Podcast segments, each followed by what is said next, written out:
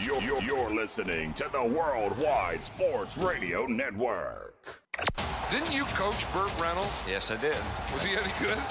He was a defensive back. I know. Was he any good, I said? one oh three point nine F M L I News Radio presents The Weekend Crunch with Errol Marks and Speedy Petey. Hello, Long Island, New York, and around the country. This is The Weekend Crunch. I'm your host, Errol Marks, my co-host, Speedy Petey. Remember, you can listen to our show every single Saturday from seven p.m. to nine p.m. New York Eastern Time only on one oh three point nine, the L I News Radio Network, brought to you by New York Sports Team Magazine and the Worldwide Sports Radio Network. Speeder, what's up? I want to give a congratulations to my cousin Sophia. She graduated from her college, a Fashion Institute in New York. She's been studying fashion for the last five years there and very passionate in what she does, and congratulations to her. And Congrats. Also give a shout out to a guy that was on our show a couple months ago, Ben Heller of the Tampa Bay Rays. Got promoted to the major league roster after uh, another pitcher was designated for assignment, so he is on the best team in baseball, the Tampa Bay Rays. Congratulations to our friend Benny. But before we get into our show, I just want to give a shout out to one of the greatest singers to ever sing in rock, pop, whatever you want to call it. Tina Turner passed away this past week at the age of eighty-three years old. One of the greatest voices, one of the greatest songs, simply the best. I mean, it was a song that I grew up to, and, and a song that I always had the goosebumps when I heard it. Before hockey games, before I played any sports, I used to listen to that song. That was one of the songs. Metallica, Simply the Best, with Tina Turner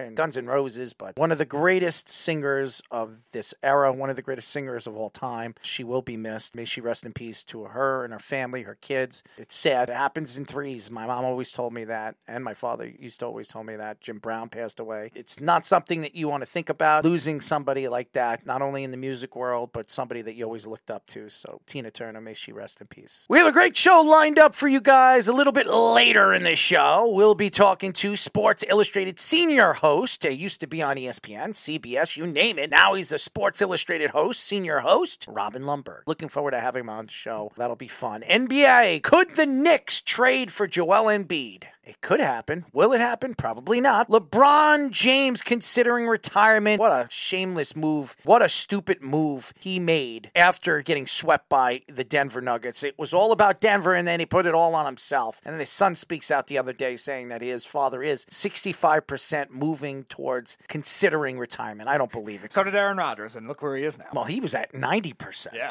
He said ninety percent, and then all of a sudden he went into the dark, and then that ten percent turned into one hundred percent. one hundred percent he's playing for the Jets. I don't believe that, by the way. Carmelo Anthony retires. Uh, we will get into Carmelo Anthony's career with the Knicks. Should his jersey be retired? N B A playoff updates, as the Celtics are seeming to get closer into making this a series with Miami. It was three oh. Now it's three to two. Denver sweeps, so they'll be waiting for the winner. So the longer, the better it is for, I think, the Celtics and the Miami Heat as well, because the longer Denver waits, I know everybody thinks that That it's better for them and they're healing up. It also throws them off. I don't think it benefits the Denver Nuggets waiting this long. Clark Schmidt, latest Yankee pitcher involved in the sticky substance controversy. Interesting story. Luis Severino says he doesn't like the idea of having robotic umpires. I'm not surprised he would open his mouth after coming back from his injury. The Jets linked to DeAndre Hopkins and Mike Evans. Stupid move if they think that this betters their team moving forward. It doesn't. They need to sign Quinn Williams. Stop with Mike Evans. Stop with DeAndre Hopkins. It doesn't make any sense for this team. Aaron Rodgers and Allen Lazard suffered minor injuries at the Jets O T As. I don't know why people are making this a story. Maybe because the Jets are quote-unquote jinxed. I think it's ridiculous. Brian Daboll says he won't talk contracts with Saquon Barkley. The reason why he's not going to talk, because they're probably going to trade him. It doesn't make any sense why they would keep him if they don't want to sign him. There's a lot of questions to what the Giants are doing, Joe Shane is doing with the whole Saquon Barkley thing, but to make sure that this moves forward, I would just trade him. Send him somewhere where you can get something for him, either to help you this year or help you next year, whatever. Do something. N H L news, Panthers advance to the Stanley Cup. The Dallas Stars get some life. I don't think a lot of life, but they make the series three games to one. I don't think this series is going past five. Moneyline Mania with Chaz and the boys, and Crunch Time a little bit later in the show as well. So, a lot to get into. So, the Knicks have been the story of New York because the Rangers stunk. The Islanders get eliminated in the first round, too. Baseball right now is in the beginning stages. Football, O T As, the draft has passed, so there's really nothing to talk about. The Knicks has been center stage for New York sports since they made the playoffs. They finally move out of the first round into the second round. They lose against Miami, gave them a great war, a challenge. Oh, actually, Jalen Brunson gave them a good challenge. The team didn't give much of anything, but they have something to look forward to in the offseason. They actually have a player they can build their team around. The last time they had this was Carmelo Anthony, but Carmelo Anthony wasn't a winner. I think Jalen Brunson is a winner, and I think he could get this team to an Eastern Conference championship. I think he could get this team to an N B A championship if he has the right pieces around him. And right now, they don't. Mitchell Robinson is a nice player, but can't stay healthy. R J Barrett is a nice player, but he can't shoot. And we all know what Julius Randle is, the bricklayer himself. He's an all-N B A player in the regular season, and for some reason, in the playoffs, the guy doesn't show up. Immanuel Quickley is a nice player. He was runner-up for sixth man of the year. Great. Is that as far as he's going to go? Obi Toppin, nice player. How many air balls did he shoot against Miami? They were horrible as one of the best rebounding teams in the N B A all season long against Miami and G League players, two of them to be exact, to be out-rebounded by a team that didn't even have two of their best players playing in that series, Tyler Hero being one of them. That was embarrassing. So what do the Knicks do in the offseason? Is Tom Thibodeau staying? Do they bring in a Nick Nurse or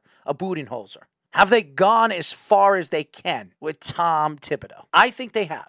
Does Leon Rose believe that? I don't know. We haven't heard from him, and we might not hear from him this offseason. It seems like Tom Thibodeau is coming back for one more year. I think Leon Rose had a fantastic offseason last year. They didn't draft anybody. They thought they were going to get one of these picks from Dallas, from Charlotte, from Detroit, and it all gets screwed around with because they were protected picks, which I don't understand. This Joel Embiid story is a story, and I'll tell you why. James Harden is not coming back to Philadelphia. He's opting out of his player option. Doc Rivers is gone. I think the time that the 76ers had a chance to win is over. And I think Joel believes that too. Joel is getting up there in age. He's been fighting injury. He won his first M V P this year, as that's what he only wanted to do because he was crying about that for the last two years that he should have been winning. And then finally wins one, and he's the only player in N B A history to win an M V P and not get into an Eastern or Western Conference final. So good for him. I believe he thinks that he could be a missing piece to an organization and a team that can use a player of his talents. The Knicks, over the last couple of years, are looking for that superstar. They found one in Jalen Brunson, but they need a number two, or even a number one that can be the Batman or the Robin to Jalen Brunson, and then have all the other pieces work in to this team. The question is, is Philadelphia willing to trade him, one? And two, what do the Knicks have to give up to get him? Because if you bring in Joel Embiid, and you have to give away two or three of your young, talented players on your roster now, and then have to give away picks, you put your team and you set your team back,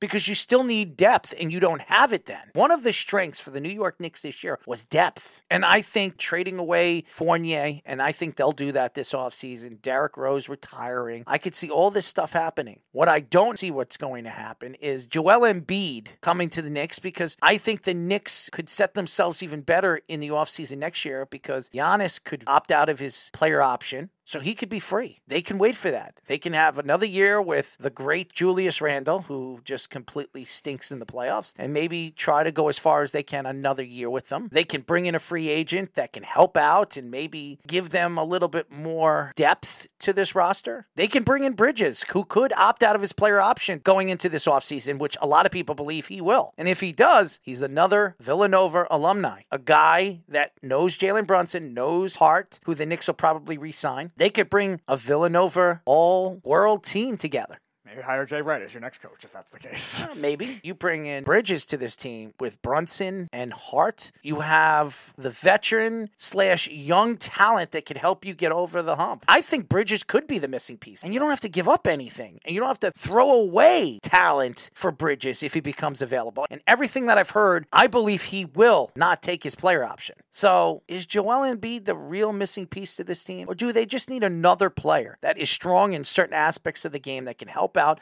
on the defensive side of the ball and the rebounding side of the ball and give you eighteen, nineteen points, which you could use to win moving forward for this New York Knicks team. And that's the process that I think is going to be very flawed for the Knicks in terms of just trying to pursue Joel Embiid, because we've seen the Knicks go all in on one free agent and not have a backup plan when they don't get him. We saw that with LeBron James when he first went to Miami. The Knicks were the key for them. They ended up getting Amari Stoudemire, which was nice, but they went all in on LeBron and it didn't work. And we've seen that with the Knicks many times. And now with all these trade scenarios that are out there, it's not just Joel Embiid. It's, like you said, Giannis. It could be Luka Doncic. Could be LeBron James this offseason. Right. I wouldn't want that, but it could be LeBron. Zach LaVine that could be available. There's other options that are there where the Knicks still build rather than just trying to wait on Joel Embiid, who is still injury prone. He is twenty-nine years old, so he's still in the prime of his career, but is a guy that's disappeared in many playoff games before too. Like, there's a reason he's not in the conference finals. Yes, some of it is James Harden. Still, is this that guy you really want, the true winner, to go along with that? Because you were talking about earlier, Carmelo Anthony not being a winner. He couldn't really carry that older Knicks team in his prime. Jalen Brunson's a winner. Yes. Is Joel Embiid that same guy? I don't know. I think the Knicks are better off waiting for somebody like Giannis or Luka Doncic, where I think they'll have more leverage in trade negotiations. And now I'm hearing that the Blazers could be interested in trading for Mikal Bridges and give up their third pick. I can't see it. That's too much. I don't think the Nets are willing to trade Mikal Bridges. I think Mikal Bridges would be perfect for the Knicks. He would be everything you're looking for for the Knicks. He'd be that missing piece. And he's not a superstar, but he's building to be a star in this league. What he did with the Suns and now what he did with the Nets when he went there. So this Joel Embiid thing, I don't think is going to happen. The Luka Doncic thing makes a lot of sense, but is Mark Cuban willing to trade him? Giannis is the guy. Giannis is the guy that can opt out of his player option next year. He can go anywhere he wants next year if he opts out. Is he willing to leave Milwaukee? If the Knicks bring in Budenholzer, which he was not happy oh, yeah. that they dropped him, if the Knicks bring in Budenholzer, that could definitely draw Giannis to come and play in New York. I don't see anything happening yet, but Leon Rose might have something up his sleeve. I've been hearing always Karl-Anthony Towns. I think Karl-Anthony Towns is a great player. I don't even know if he's taken his talents to that next level. I think if he goes to another organization, he might be able to do that because he's got all the talent in the world. The guy can't stay healthy, and he's not a winner. He hasn't won with Minnesota. They've had a tremendous amount of talent over there, and they can't win. They're turning into a team that is the hype team on paper, kind of like the Sixers with Embiid at the beginning of his career. They're supposed to be the team of the future. Now, the Sixers have had more success than the Timberwolves, but still, they're kind of thought of in similar lights because of that. And do you want to take a chance with a player like Towns trading all that draft stock because of it?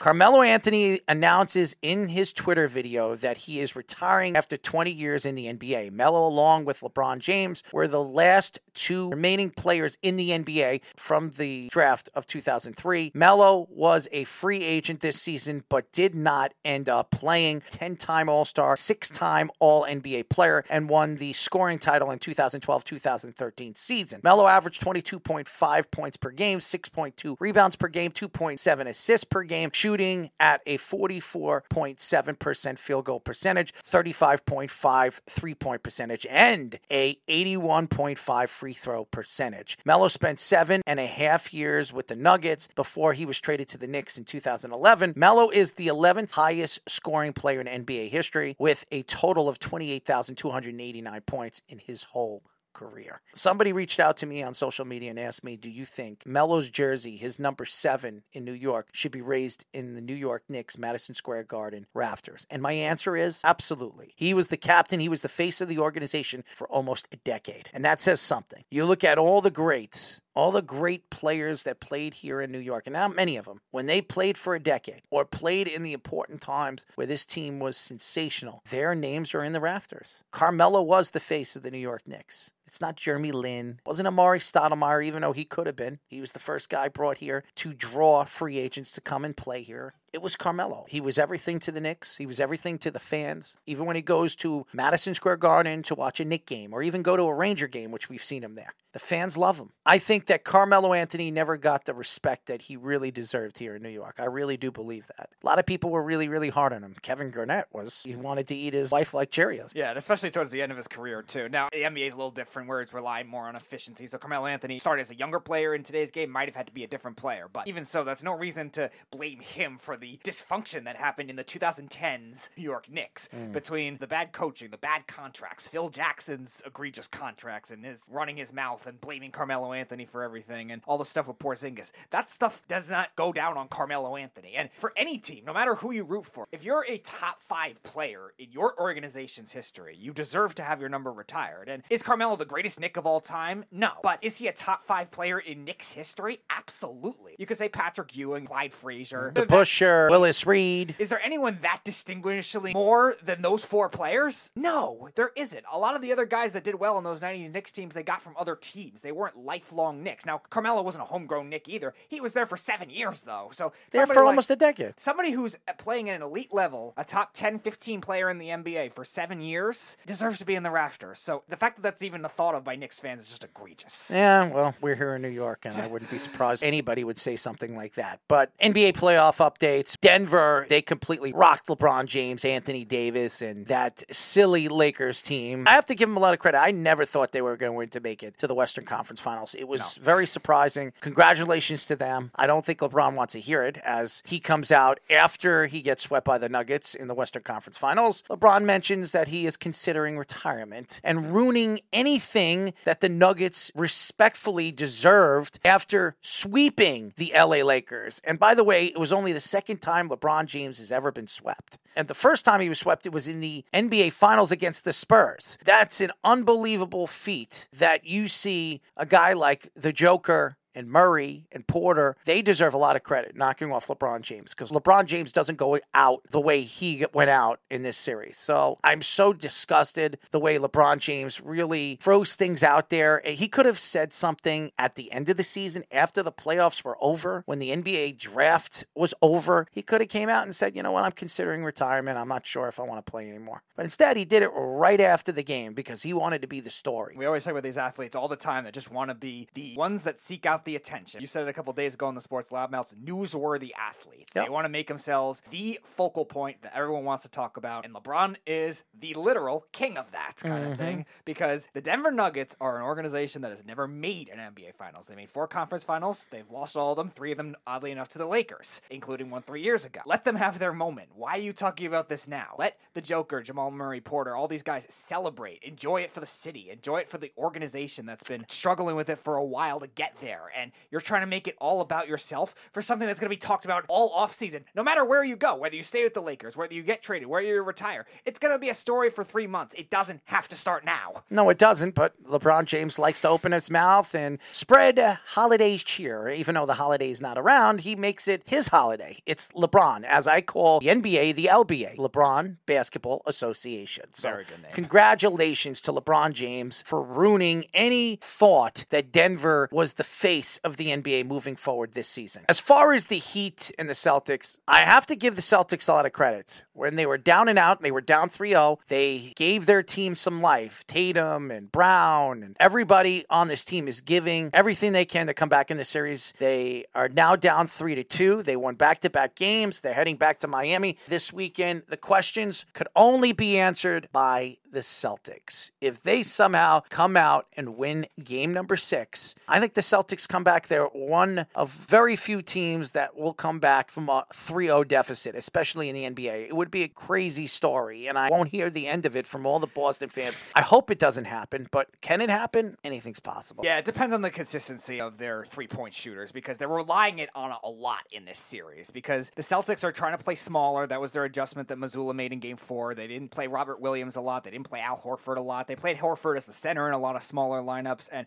they're trying to get their three-point shooting prowess going, because they are knowing that they cannot attack inside it, and they've been afraid to attack inside in a lot of these games too. And we know Jason Tatum's big. He's six foot ten. He should be able to attack inside, but not able to. And as a result, all their star players have been inconsistent. But at the same time, we talked about all the time in Miami, their offense shouldn't have been as good as they were in certain playoff games this year, and finally they're hitting an offensive slump where they scored less than one hundred points in both the last two games. So can the Celtics keep it going and their defense play like they should? That's another question. If they can win game six, I agree with you, they'll complete the sweep and winning game seven, which will be the first one in N B A history, by the way. We've seen teams in other sports do it, baseball, hockey, but never in the N B A. When we come back, ladies and gentlemen, our special guest, we will be talking to Sports Illustrated senior host Robin Lundberg here on the Weekend Crunch.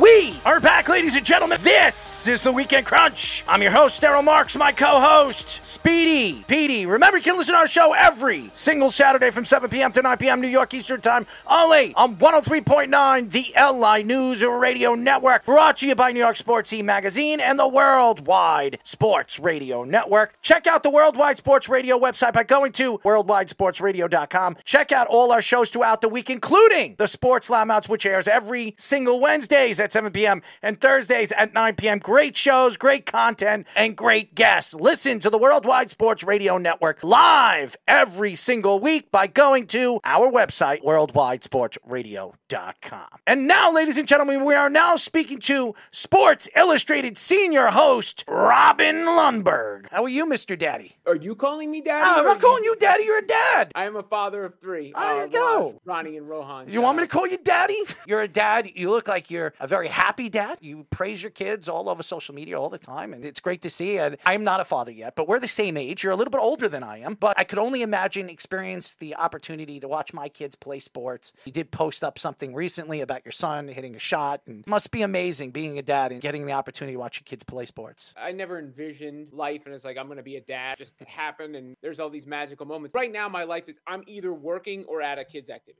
There is no in between. Just now, I just came from his basketball game. He plays on this travel basketball team called the, the Silverbacks, and he got a rebound, shot it back up, hit the shot. And he usually hustles back on defense, but this time he turned, looked me dead in the eyes. I had the opportunity to watch my nephew play, and my nephew plays baseball, and my sister keeps saying, you got to come and watch. He's getting better. He actually hits the ball now. And I'm like, oh, wonderful. I got to go watch my nephew play. But as you are, I'm very busy, but happy to be here. Happy that you're on. You're a very busy guy. You're working for Sports Illustrated. Congratulations on that. And for your career, C B S and E S P N, and the growth of your career, it's been absolutely amazing. And what is the difference between working for C B S and E S P N and now working for Sports Illustrated? Every company has its own idiosyncrasies, its own politics, its own mission statement. One of the things about E S P N is it's very much a machine. You're promoting the machine. And I was also at E S P N at a time before a little bit of the evolution in how things went. The show when I was very young that I did with Max Kellerman was kind of Le Batard-esque mm-hmm. before that sort of style blew up. I was always in the principal's office. There's frustration there, various points. Still thankful I got so many reps doing radio there, and E S P N's the biggest name in sports, so no ill will. There's been a lot of turnover at S I since I've been there, but the one thing that's been consistent is I've always had kind of creative freedom in most regards, which is a cool thing. It's also a different medium that I'm doing because it's video there. Back when I was hosting S I Now, the daily live talk show, now it's post-pandemic, a lot of short clips that I'm doing that are edited and can be impactful. So it just depends on different consumption methods, different formats, hit people in different ways. That's a quick scroll and, aha, I like that. I do radio for Sirius now, Mad Dog, and there's a different vibe doing radio where you're calling live and talking to the listeners and all that. So been able to run the gamut, writing too. Sometimes it's a little bit of a gift and the curse because I'm good at all that. It can be that jack of all trades, master mm. of sensei. As far as being able to have done pretty much everything, even stand-up comedy back in the day, which prepared me for on-stage speaking, definitely appreciative of the journey, right? Like it's it's not the destination, it's the journey. Mm. So definitely appreciative of that. So I see you have a, a Sports Illustrated Chosen One LeBron James photo, oh, and uh, God, he's making some headlines, potentially announcing retirement. Mm. Do you actually believe that? And if you don't, what do you think is next for him? I think he doesn't know. I think that was relatively honest. LeBron, look, is a drama queen in a certain sense mm. and likes to manipulate the media and all that, but people are so cynical about him because we've covered him every day for so long. I think ever since he went to Miami in twenty ten, that sort of combined with social media exploding and daily debate Debate, talk shows exploding. So people have heard about LeBron and his every move, his legacy debated every day since then. Sometimes he does stuff that brings attention to himself, but sometimes it's to no fault of his own. People just hear about it so mm. much, it elicits a certain emotional reaction. The guy's thirty-eight years old. In his twentieth season, I would bet money he's going to have foot surgery to repair his foot. So he's got to think about the rehab of that, how long he's going to be out from that. He was competing his tail off in those games, exhausted, trying to do everything. I think after it was a long season, he's old, he's got the miles on the tire, and he's got to think about the possible rehab. So I think there might be a period of time where he's like, yeah, I don't know. We know Tom Brady had a pump fake retirement and came back for one more year. But nobody thought Tom Brady was retiring when he did. I don't think it's just nonsense. I've followed LeBron's career closely, and I think he's the greatest of all time. I mean, wow. Speaking of the S I job, I got that job in many ways because the four forty-four album, Jay-Z and LeBron, it's like the speech I was meant to give the second day I was there, I think. I did a LeBron is the best basketball player of all time take before the Jordan and LeBron argument was all, this was in twenty seventeen, or it was all over the place, and it started with a Jay-Z quote, as I'm a big Jay fan, and it was, Hove got flow, though he's no big in Pac, but he's close. How am I supposed to win when they got me fighting ghosts or chasing ghosts? And it did like eight million views. I was like, oh, okay, I'm in good shape as far as that job opportunity goes. So LeBron does hold a special place in that regard, because I also remember going to watch his high school games when I was in college, and that was before that was a thing. And I had my cynical hat on because I heard everybody hyping him. I was like, I'm going to watch this and tell them all they're wrong. And I watched like five minutes and I was like, yeah, they're right. Because you could see instantaneously, one, he was the most physically gifted human. No question. And two, he was a basketball genius. Like, you could see those two things right off the bat. So the only thing that mattered then was, did he have the work ethic and the drive? And he answered that as well. So when it's all said and done, LeBron's career, it's one A, one B, him and Michael Jordan now. He's either the greatest of all time or in the argument. And you can't be mad at that. I would argue that too. LeBron is right there, right behind Michael Jordan. I think Michael Jordan, he was just fearless. And, and the way he played the game, it was just unbelievable. But LeBron James has had a fantastic career, twenty years dominance. He's going to probably break every single record in N B A history by the time he's done, if he plays longer, as he is coming out saying he's considering retirement. I don't believe it. We are talking to Sports Illustrated senior host Robin Lundberg. This is the first time in N B A and N H L history that all the series went to a three oh. The Knights and Dallas, three oh. The Florida Panthers series, three oh with the Hurricanes. And then in the N B A, the Nuggets, three oh. Miami was up three oh. Are you surprised the dominance of all these series in these sports? Not really. Sometimes a sweep can be slightly deceiving in the sense that the Nuggets are a better team than the Lakers, clearly, and that's why they swept them. But a lot of those games are close. And one thing swings it the other way, and all of a sudden it's a five-game series, and then is it really a difference between a four-game and a five-game series right. when it all is said and done? You do tend to think the best teams are going to be playing, and, and I do think the best teams were playing, but we're finding out the Nuggets were number one for a reason in the West. They just are one of those teams that looks like they got a shared goal, shared vision, and they're going for it. The other series in the Eastern Conference, most people, I think, would argue going in, the Celtics were the more talented of course. team, but Miami is playing locked in. They're showing you what you can do with competitive spirit and sharing the basketball and being well coached and being led by a guy like Jimmy Butler, who's playing as well, if not better than anyone. The three-point shot is such an equalizer in today's N B A that will determine a lot of, I mean, I think Boston won that game in large part because they hit their threes and Miami didn't, and you see that happen a lot. N H L's a little bit tougher just because I think there's a little bit more variance in the N H L no just because of randomness of when a goal is scored, a bounce here mm-hmm. or whatever. And a goal is so important because there are fewer of them. Basketball game could be a one twenty-three to one twenty. Mm-hmm. The hockey game is three to two. Those goals are much more at a premium. And I think a lot more randomness factors into those than necessarily all the time superiority versus in a seven game basketball series. I think you're almost always going to know who the better team is. N B A draft, Victor Wembanyama, a lot of people think what could be name, the best by the prospect. Way. What a Since name. Since LeBron, do you see this kid being close to that kind of thing? That's not really a burden that should put be put on anybody's shoulders. You see why he's such a touted prospect. My fear with him would be injury.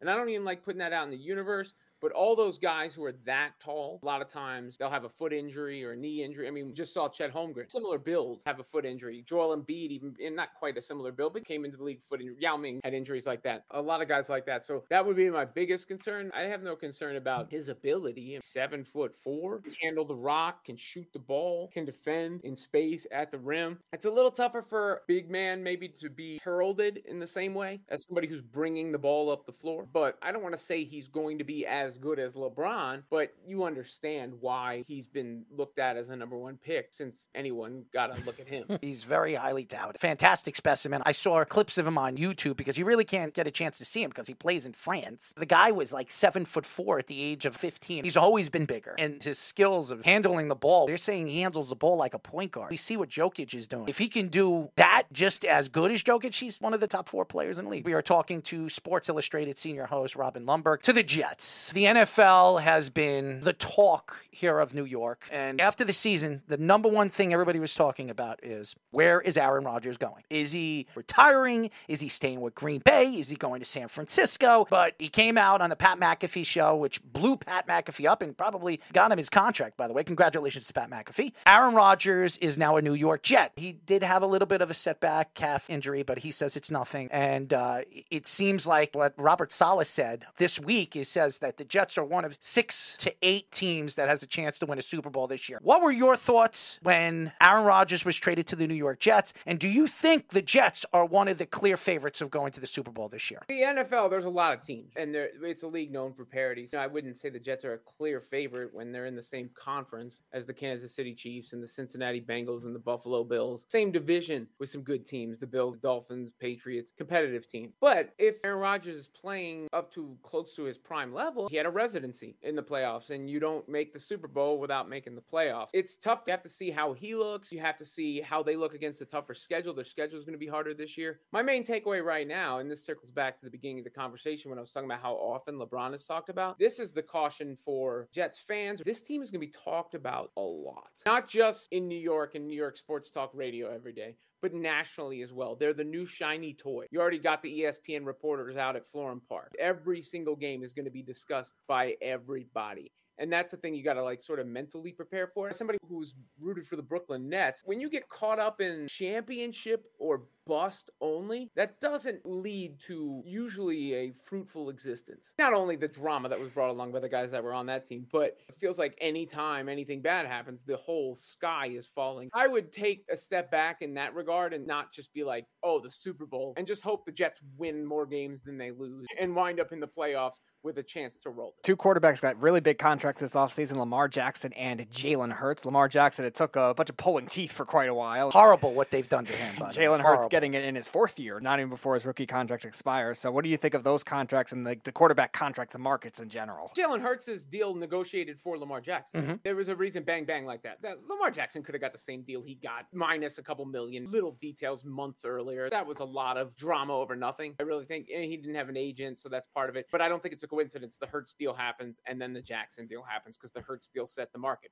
which sets the market for the Burrow deal, which will be slightly more than the Hurts deal. And then everyone will go, oh, Burrow is the highest paid player ever. So the next guy signs a deal and he becomes the highest paid player ever. Quarterbacks get paid. Their agents want to take a victory lap or whoever with the little differences in these deals. But basically what you've now seen is that's the market value. Hell, Daniel Jones got a deal, maybe not quite there, but showed you what quarterbacks get paid. I'm not taken aback by any of that. So interesting when you look at the N F L in the season, and one of the worst divisions in football was the A F C East. Now it's comparable to one of the best divisions in football. When you look at Buffalo and what Buffalo lost this offseason and what they've gained, do you think Buffalo is still the best team in this division? If I'm picking going into the year, yes. Do I think that with stream con- no, Jets weren't that far off. They added a quarterback. Rodgers going to have to be healthy and play excellent. But it's like pro wrestling rules. The belt don't change hands by count out or disqualification. It's got to be pinfall or submission. So I'm not just ripping it off the Bills. I'm starting thinking in the A F C, it's Chiefs, Bengals, Bills, probably in that order. And then you look at Saquon Barkley. He wants that sixteen million dollars. The Giants offered him fourteen with incentives, and they gave Daniel Jones the extension. I understand why Joe Shane decided to go that route because they're saving more money. They wanted to pay Dexter Lawrence, but Saquon Barkley is seventy-eight percent of the Giants' offense. He is everything to the offense, and if he's not happy, he's going to the season. He might not go to O T As. He might be so pissed off at the organization that he says, just trade him. You're hearing stories now. There could be a possible move for him before the season starts. Where do you see this? Do you think this is the right move for the New York Giants? Just like quarterbacks, there's a certain value on running backs. I don't know if there's any running backs I would consider special. Maybe McCaffrey, because of his ability to catch the ball. I think the one thing Barkley hasn't evolved Evolved enough as is a pass catcher. He should be a pass catcher with his ability to run guys over and make people miss in space. I think that would really help him out. He had a good year last year. I just don't think running backs are at that much of a premium. You know the test for that? Play fantasy football. You see a guy go down, what's the first thing everybody does? Pick up their back. If they don't even care who it is, because they expect that player to at least produce with the volume, because there's a lot of good running backs out there. I think the most dangerous thing in the Giants offense was actually Daniel Jones's legs. I think what they really need is weapons for him. We'll see how the Waller thing turns out. I think they drafted a receiver, right? Hyatt. Because that's what I really think they need, because you're just not going to win if the running game is that large a share of your offense. That's not how it works anymore. to the Brooklyn Nets. I know you root for them. The so. Brooklyn Clowns, we call them. All three of those former Nets, K D, Kyrie, and James Harden, all having interesting offseasons. So James Harden, could he leave Philly? Kyrie Irving, could he leave Dallas? And Kevin Durant with the Suns. So what do you think about all the three of those They're players? All going to the Rockets. James Harden is a triple quit player. Harden's a good ball distributor. He was great in his prime as far as the kind of numbers he could put up and carried Houston to the playoffs year in and year out. You got to give him credit for that. But he's not the same guy explosiveness-wise. There's a reason his best games come after long layoffs. In the playoffs, he's not generally a great clutch big game performer. I think mostly in large part because he doesn't have too much of an in-between game. It's either the step back three or trying to get fouled. It's not even necessarily attempting shots. So he can go back to Houston. That makes that trade a very weird trade in mm-hmm. the annals of history. The Nets still owe the Rockets some draft capital. So maybe Houston turns out long-term the winners of that trade, but I don't think Houston getting Harden back causes too many waves. Kevin Durant, when he played, he would play the whole game sometimes. Kevin Durant's one of the greatest players of all time. The thing with K D is they played really well when he was the guy and the other guys weren't there, but for some reason, he just doesn't like that. And as soon as there was some sort of adversity, he decided he wanted to go somewhere else. So more power to him. We'll see if that works out. I think they're in a tough spot because there's a new C B A that was signed after that trade was made, which makes it prohibitive to carry multiple big contracts on your cap. They're capped out already. They have no other draft picks they can trade because there's a rule where you can't trade your first round pick in back-to-back years.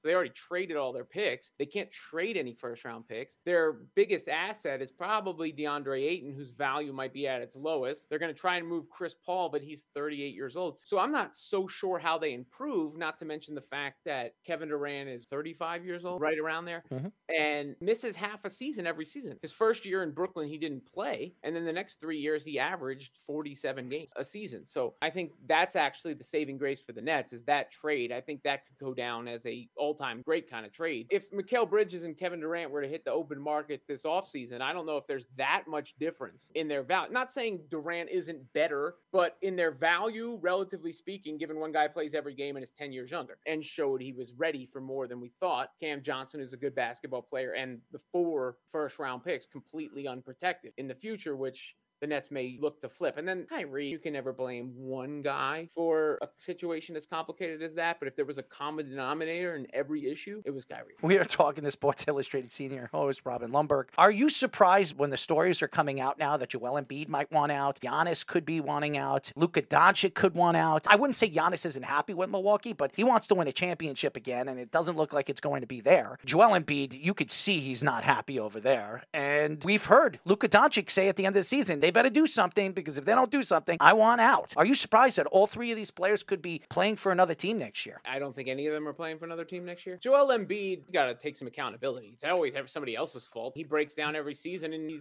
comes up small in the playoffs. That's not new. Some of this is N B A media fault. And as a lifelong N B A fan, I've grown a little tired of it where it's just constantly about where this guy could try to force himself. I do think we're seeing a little bit of a change. Like I said, that new C B A, if you look at the playoffs this year, you know, it was as wide open. We've seen teams emerge as dominant, but going in, did you know who was going to win? There was no. a bunch of teams that you could have pointed to and said they got a chance. There wasn't these dominant super teams. So if any of those guys wind up somewhere else, I think it is further down the line. Maybe the Embiid situation could really swirl down the toilet because of Harden and various domino effects, but I doubt it. The Doncic situation, I think it would be closer to his contract being up, and Giannis is only a couple years removed from a title. So if I had to put chips in the middle of the table, I'm expecting all three of those guys on their Interesting. Team. So I've seen a lot on your Twitter about another situation that might be going down the toilet and Ja Morant. What are your thoughts on that? I hope he gets whatever help he needs or finds whatever it is he's looking for. I don't know what's plaguing him. I just surmise, this is just me speculating, that when there is behavior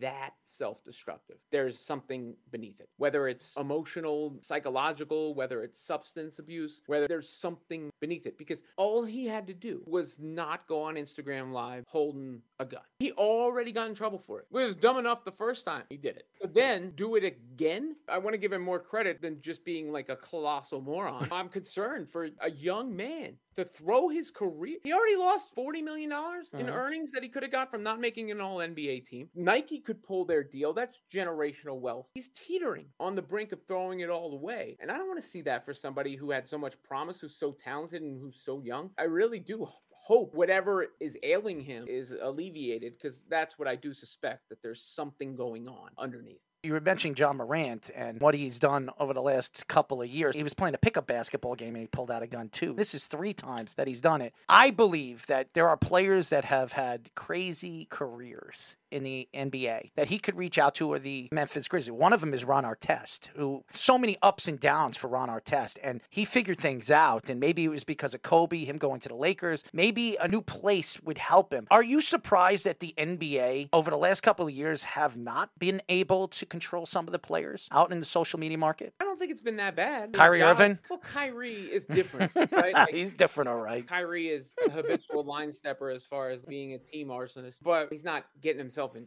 trouble. And I guess Ja technically didn't break any laws, but I don't think it's a an N B A problem. I think you saw Adam Silver stunned that it happened again after he talked to Ja the first time. And I think in instances like this, two things need to happen. One, the people closest to you need to give you a reality check, whether it's your parents or your significant other, or your brother, sister, or closest friend, whoever. And then two, you have to take personal accountability and want it.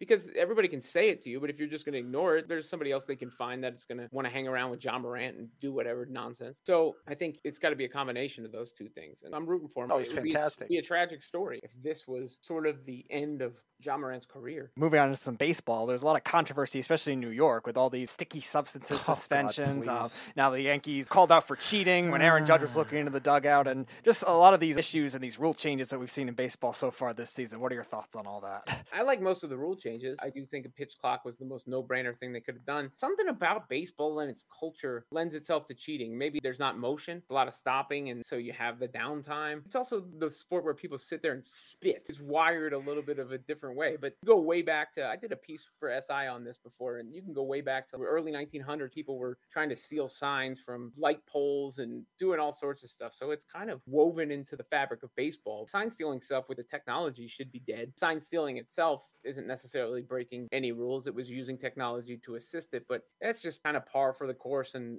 you chalk it up to whatever the boys will be boys mm. culture of baseball that exists. We really appreciate your time. I know you're a busy guy. Enjoy going to sports Sports games with your kids and watching your son play basketball. It's great. I love how you post things, and I do follow you, so keep up the good work, my friend. All right, have a good one, guys. The great and powerful E S P N, C B S, Sports Illustrated, Robin Lundberg. He's all over the place, but he was great. LeBron, the greatest of all time. That's how it ended up starting. Well, starting the debates before everyone else did, apparently. I, I think he's a little lost. I know you will never believe that. Michael Jordan, I know you say he's the greatest athlete to ever play in any sport. He is the greatest yeah. of all. All greats. But hey, if you want to argue that LeBron James is the second greatest player of all time, then you can argue it, because I would agree with you on that. But to compare anybody to Michael Jordan is ridiculous. He could break every single record in basketball, football, baseball, and hockey. He's still not better than Michael Jordan. Anybody that believes that he is, is lost. When we come back, we got Chaz and the boys, as we always do every single week. We have Moneyline Mania here only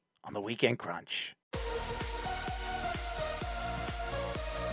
We are back, ladies and gentlemen. This is the Weekend Crunch. I'm your host, Errol Marks, my co-host, Speedy Petey. Remember, you can listen to our show every single Saturday from seven p.m. to nine p.m. New York Eastern Time, only on one oh three point nine, the L I News Radio Network, brought to you by New York Sports E-Magazine and the Worldwide Sports Radio Network. Check out the Worldwide Sports Radio website by going to worldwide sports radio dot com. Check out all the shows throughout the week. They are live, or you can check out any of the replayed shows on Apple Podcasts by going to Worldwide Sports Radio Network. one point five million downloads, and you can check out the Sports Lounge, which is live every single Wednesdays at seven p.m. and Thursdays at nine p.m. only on the Worldwide Sports Radio Network. Check out worldwide sports radio dot com. And now, ladies and gentlemen, we always have these guys on the show. If you're a handicapper, if you like to make money, you should be listening to this segment every single week. They are as good or even better as the top guys in Vegas. So now, ladies and gentlemen, we always call this segment Money Line Mania. This is Moneyline Mania with Chaz and the crew. Chazzy and his team of misfits. I'm just kidding, guys, but happy to have Chaz and his boys on. What's going on, boys? I've been all right. So struggling along. We're kicking on through the football season here. It's kind of up, kind of down. Basketball playoffs have been nice. I think we're six and three our last nine. Hockey's been even better. I think we're fourteen and five. I think our last nineteen plays. So we're doing well in hockey. Doing well in the N B A. Again, all my plays at Vegas Insider. and my Twitter, underscore Johnny. Go check me out. Pretty excited. I just said I appreciate the pastries. I love cheese Danish, so thank you for that. Those are excellent. Handicap the Indy five hundred. I'm excited because I pretty much don't think during the World Cup for under twenty soccer that Paulo's handicapping the Indy five hundred because he's been giving me a lot of soccer plays. Well, those are going great, especially the one that hit last week with the U S A that scored in the last minute. Odds eight to one in live play. Could you imagine eight to one? My friend was putting and putting and putting. It had thirty seconds left when it finally came out. And so what happens is Paulo gives you out a play, and it's minus three forty. And you say, minus three forty, you're out of your mind. I'm not laying three hundred forty bucks just to win one hundred dollars, right? What streaks has, has he had with you? I've actually hit a streak of twenty-five straight. Recently, my longest streak is seventeen in a row. If I really focus, I can go up to forty, but then I burn out at twenty-five. I can't do it after. I need a break, but only in soccer. That's the key. There are uh, four hundred fifty soccer matches. If you go to flash score dot com, there's so many. So he has to look at all of them because if you don't kind of glance on him, and you got to know the names of the teams. We can't pronounce the names he's given us. So now it's minus three forty, and it doesn't happen in the first half. So now it's minus one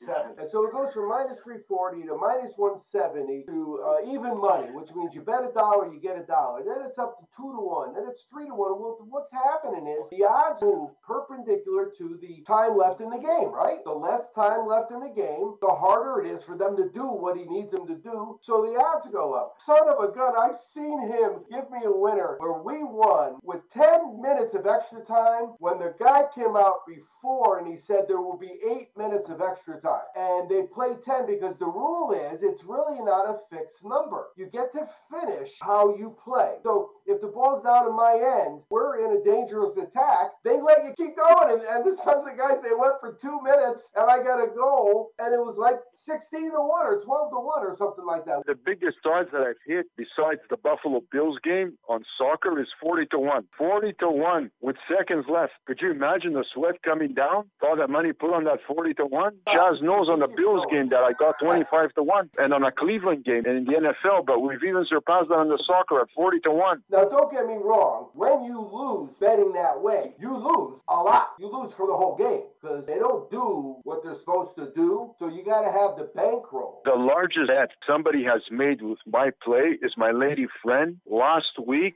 she started with a small bankroll, but last week, she on the Manchester City game that they played against Real Madrid, she put one hundred thousand dollars. Manchester City to score a goal. If he gives you over a half, which he does quite often, you got to have the right book. You can't even get the bet in. From Greece, he's in Canada, he's betting with European books. They treat it so differently than we do over here, which is kind of common. Americans, we always do it better. Now we're better at sports books. They've been doing it for a long time over there. And, and England, one corner is a mustard shop, one corner you buy your cheese, and the other corner is a buck. It's a perfect neighborhood. And then we're going to go to hockey. Give me the Vegas Knights. They're at home. I actually am going to take the puck line. I think money line is going to be a play as well, but I'm also going to sprinkle on the puck line. You're going to get minus one and a half at plus one eighty. Some spots, one seventy. Should be a tight game either way. They've been the better team for pretty much every period, but I'll go two periods in game four. They were probably kind of trying to find their, their ice. They've been the better team every other stretch of the way here.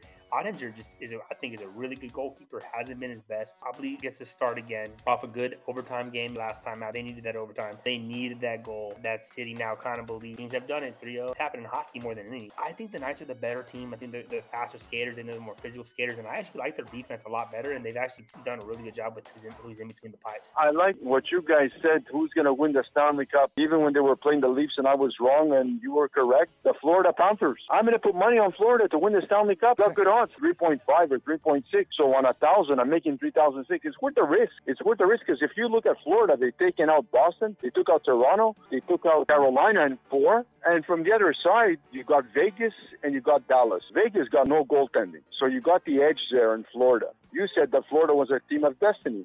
And so far, you've been correct. You've been correct there. You've been correct in the N B A about Denver. I'm going to put money on Florida. Wes, I think he's with Nevada, so he's able to hook up future bets and side bets. So he's been betting all along parlay. So if you like the second half, if you like Michigan, no, I won't say that name. Oh, no, Wes would never do that. Say in the second half he was betting Miami again. Well, what would happen is he would also do a parlay Miami to Florida. Well, he did it like twenty-six times. He's got twenty-six frickin' parlays live with Florida to win it all. It's going to be fun with him over the next couple weeks. Really big game. The Boston Celtics. You guys so far have been head on. When you called Denver, you, you said exactly what you said. Denver was going to beat Phoenix easily and go to the finals. Line opened up. Boston Celtics one point seven one, Miami Heat two point three six, and Boston is minus three. I think Boston's going to win tomorrow again. It would be kind of crazy, and I hate Boston. I hate the Boston teams.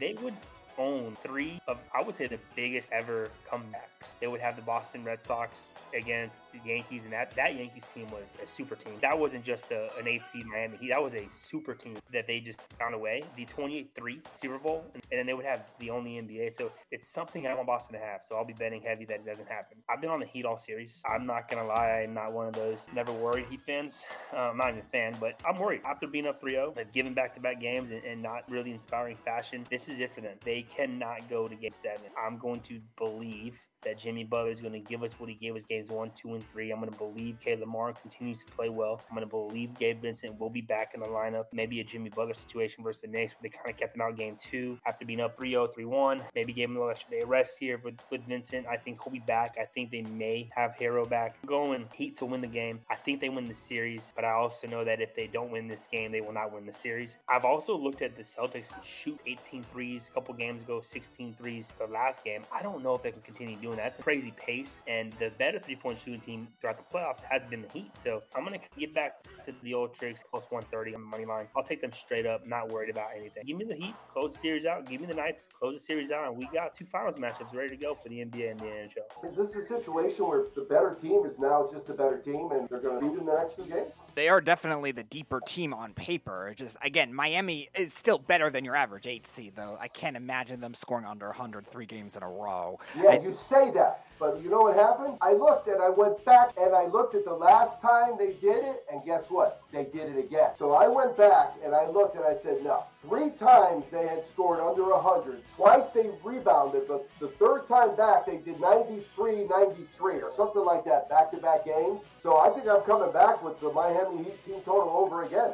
All right. My, my first play, we're going to start with English soccer. I think it's the finale week. I like Manchester United to win, and I also like goals to be scored in this game. I see goals since it's the last week. My play of the week, this is the play everybody's putting the money on this week, is Leicester City to score a goal, over zero point five goals. Play number three, Liverpool to win. Play number four, Arsenal to win. My final play, which is a very nice odds play, odds two point five, Tottenham to win. That's what I like this week for the finale in the English soccer. You know what's nice about that is I know I could get most of those bets in. The Leicester game, I can't get that bet in. What I'll probably be able to get in is over one and a half. It's not the same bet. You get a goal when you have over a half, it's over. The game's over. You have won. You move on with your life. Let's do some trivia. Oh. In America, you know what the number one sporting event for attendances in this country. It's the Indy five hundred. That's wow. Not the trick part of the question. The uh-huh. trick part is, you know what the second most attended day is? It's got to be one of those major horse races. Time trials for the Indy five hundred. Wow. No, I would not have thought that by any means. Especially with all those college football stadiums of over one hundred thousand people. And those are just the time trials to see where you end up seated. So here's what I did. I found the list of the odds. And then I started with the first guy and I went all the way down to about halfway down the list.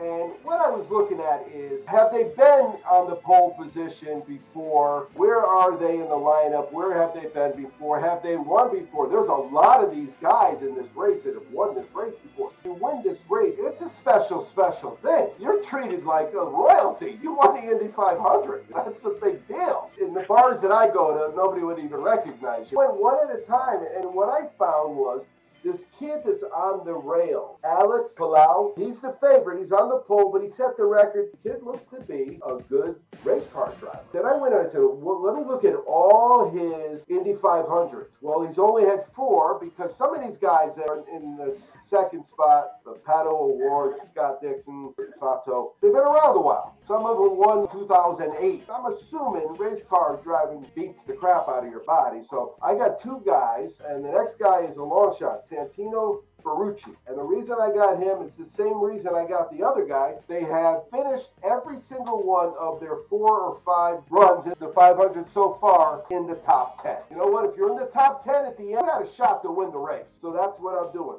And what I'll do is I'll spread it out. So I'll bet twice as much on the six to one guy as I will on the fourteen to one guy. I got number ten, Alex Pillow, and then Santino is fourteen. Now, somewhere out there, there's also a sports book where you can bet that exacta, that they run exactly one two. You win a load of money if that happens. I've been known to do two hours of shows a week. Two hours of shows takes a lot of work, to, especially yes. if they're not live. I can't wait to go back to live action on Thursday nights when we start Sports Betting Weekly again. We were really good at it. Hockey's in its uh, first, second month of the season. I got John and, and Les, and the three of us are just looking for opportunities and hopping on them. All right, so I got Sunday. There's two games. They start late, which is important for me because when they start at nine, that means halftime's at ten thirty, our time out here, but that's when church starts. Two weeks in a row, I'm in the pew, and the guy's singing up there, and it's still not halftime's over, so it's getting delayed. Sometimes it's because somebody gets hurt, or sometimes they score a lot of points. Whatever the reason is, church is started. I still don't have the second half line. I'm getting nervous. But what happened this week? The game's eleven thirty, so I'm good.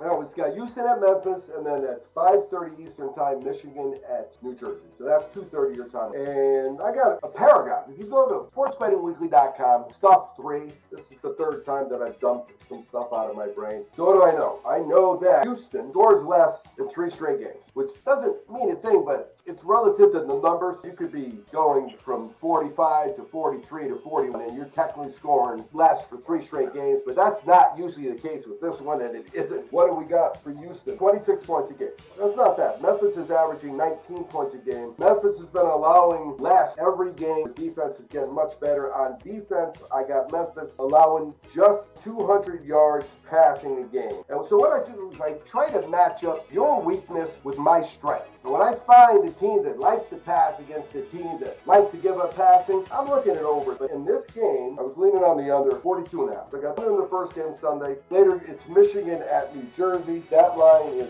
thirty-nine. New Jersey is minus seven. Because I have the Easy Sports data, I have every single game. So I just said, okay, show me every single game in terms of the point spread. And I looked at six points or more. If teams were getting six points or more in the U S F L this year, they are seven and two against the spread. So that means they may not be winning the game, but they're not losing by six. But this team is really, really terrible. I'm going with the under again. I'm going to take both favorites on Sunday and the under. That's my goal. Try to hit a four-teamer. I'll probably go a little heavy. But then remember, that second half action is really, really important. And I'll give you a quick two-second half. For the Houston game, in the second half, they allow ten or less in three straight. And in the second half, Memphis is scoring less. So at halftime, you're going to bet Houston in that game. In the second half, Michigan is scoring ten or less in four straight. New Jersey is allowing ten or less. So I'm thinking either on the under for the second half there or New Jersey. We'll see how it plays out. That should keep them busy Sunday. Huh? Car racing and football. Remember, when you bet two different guys in the Indy five hundred, you can't win them both.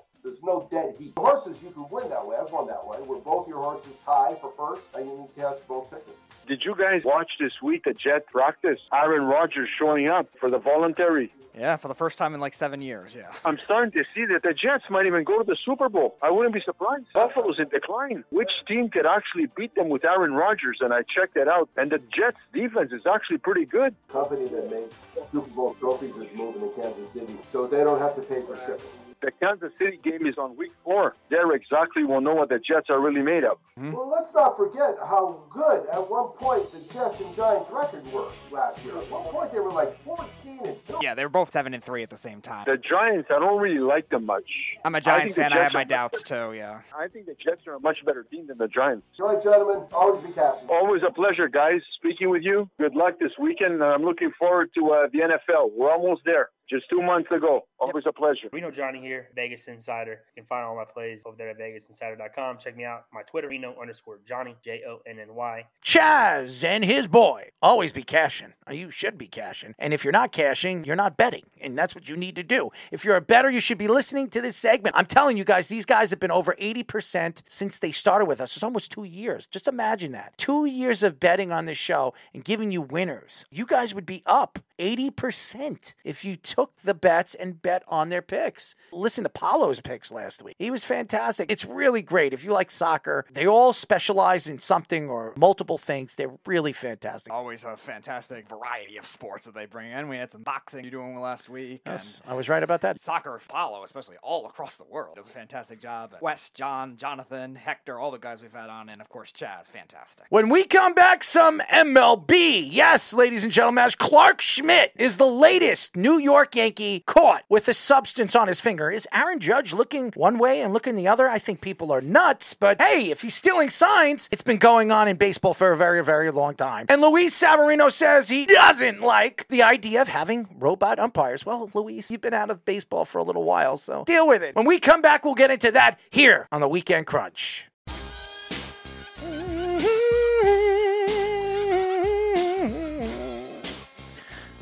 Little Snoop Dogg. We are back, ladies and gentlemen, as you know. This is the Weekend Crunch. I'm your host, Errol Marks, my co-host, Speedy Petey. Remember, Killers Now Show every single Saturday from seven p.m. to nine p.m. New York Eastern Time only on one oh three point nine, the L I News Radio Network, brought to you by New York Sports Team Magazine and the Worldwide Sports Radio Network. Check out the Worldwide Sports Radio website by going to worldwide sports radio dot com. Check out all our shows throughout the week, including the Sports Loudmouths with me and Speedy Petey, which airs every single Wednesdays at seven p.m. and Thursdays at nine p.m. Listen to great content, great guests, unbelievable, crazy callers every single week. Tune in to the Worldwide Sports Radio Network by going to worldwide sports radio dot com. It is getting a little bit warmer, I guess. Changing weather over and over and over again here in Long Island. New York is one of those places you just can't guess what the weather is going to be every day. It could rain, it could snow, it could be hot, it could be cold, it could just be Long Island. I don't know how I could sell Long Island to the people that have never been here before, but I could tell you this, it is beautiful in the summertime when it wants to be, when it's humid and it's disgusting, the bugs are flying all over you and biting you and pissing you off. You want to hide into your house or maybe a shed or something. Maybe it'll be a literal cloudy with a chance of meatballs. That's true. If you want to go to meatball, there is a place called Meatballs out here. Do you like meatball? I do like meatballs. No, no, I didn't ask you if you like meatballs. I said, do you like meatball? The place to go and eat those meatballs. I've never been to anything like that, but that is something worth considering. Patchogue is the place to go if you want to go to meatballs. Hey, look, I gave him a nice little uh, promotion right over there. So there you go, Patchogue. Clark Schmidt, the latest Yankee in a sticky, icky position. There's a lot of controversy right now with the New York Yankees, and this sticky substance situation just keeps growing and growing and growing. Now, the Yankees were involved in another sticky substance controversy with Clark Schmidt. And a lot of people believe that the umpires are giving the Yankees an opportunity to wash their hands and shrug it off. But if anybody's been watching baseball this year, they have been giving a lot of teams an opportunity to keep their pitchers in as long as they wash their hands. It's not just the Yankees. Now, with Max Scherzer screaming on the top of his lungs when he did and acting like a lunatic, obviously the umpires are going to throw him out of the game. He swore on his kids. He swore on the world. He swore on the Goodyear blimp flying in the air. Who knows what he was swearing on? But the umpires did not like how he was acting, so they threw him out of the game and they suspended him for ten. But But this has been going on forever. I've been saying this on the Sports Loudmouths. If you remember in Major League, when Eddie Harris, the pitcher, the old man himself, talking to Wild Thing, and the Wild Thing, Charlie Sheen, was sitting in the locker room and asking what he was putting all over his body, from Vaseline to snot to all different sticky substances, and he said pretty much, I don't have the arm like you do anymore, boy. I need to use whatever I can. If I need to use spit, snot, or Vaseline, I'm going to use whatever helps me hook the ball. So this has been going on in baseball, not just in movies. It's been going on in baseball forever. So for anybody to sit here today and think that baseball is trying to clean up what's going on, it's ridiculous. A league that has so much controversy as it is with everything. You talk about different substances all throughout existence, different types of steroids, different types of other drugs that people have been caught with. Mets fans, you remember the whole Robinson Cano situation with everything he was caught with. They try to avoid controversy by making rules allegedly stricter, at the same time try to balance it out to try to make these players happy. Now, obviously the Yankees have gotten the benefit of Clark Schmidt and Domingo Herman getting getting to wash their hands again. But again, those guys did not have illegal substances on them, allegedly, that we know of. Now, Herman did the second time, and that's why he got suspended. Yep. Repeat offender at that point. But they don't really have a strong grip on this kind of thing yet. Like you said, it's happened a few other times where these pitchers have been able to told to wash their hands. There was a guy on Seattle. Seattle, Chicago.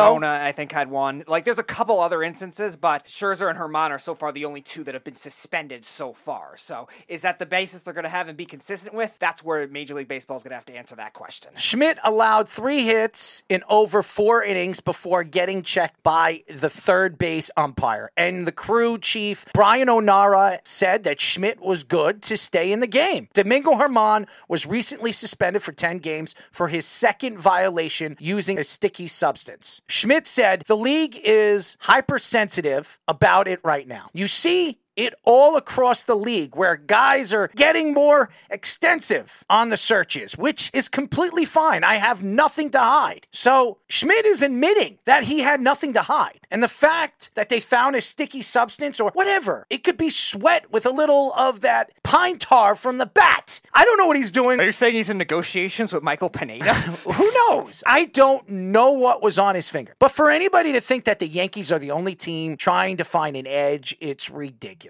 And for anybody to sit here today and complain about, well, the Yankees have been caught not once but twice this year. And last year, it was all about Garrett Cole, their best pitcher, who got caught with spider tap. Oh, my God. Let's call the Wolves, baby. Uh, it's ridiculous. Who knows? Maybe somebody will have wolf saliva on them as their next uh, legal thing. It is ridiculous. I think baseball needs to calm down. This is getting out of hand. I like the new rules. I like the pitching clock. I think it's very interesting. I do like the no shifting. I've been telling everybody that should have been taken out years ago. Joe Madden, he brought it to the edge of baseball. It's been around forever with Ted right. Williams, but he brought it to a whole nother level when analytics start to really take over with Tampa. Joe Madden took that in his own hands, and now it's changed the league. And now, new analytics, new structure. Baseball is going to have to figure out another way to analyze certain hitters and certain at-bats for hitters because of this. Luis Severino commented about the automatic strike zone the other day, and he pretty much said during his minor league rehab start, May tenth, he told Dan Martin of the New York Post that he didn't like the automatic strike zone. Severino said he believes that hitters get an advantage with a strike zone generated by a computer. This is the first year that the automatic strike zone is being implemented in triple A, but has been used in other minor league baseball levels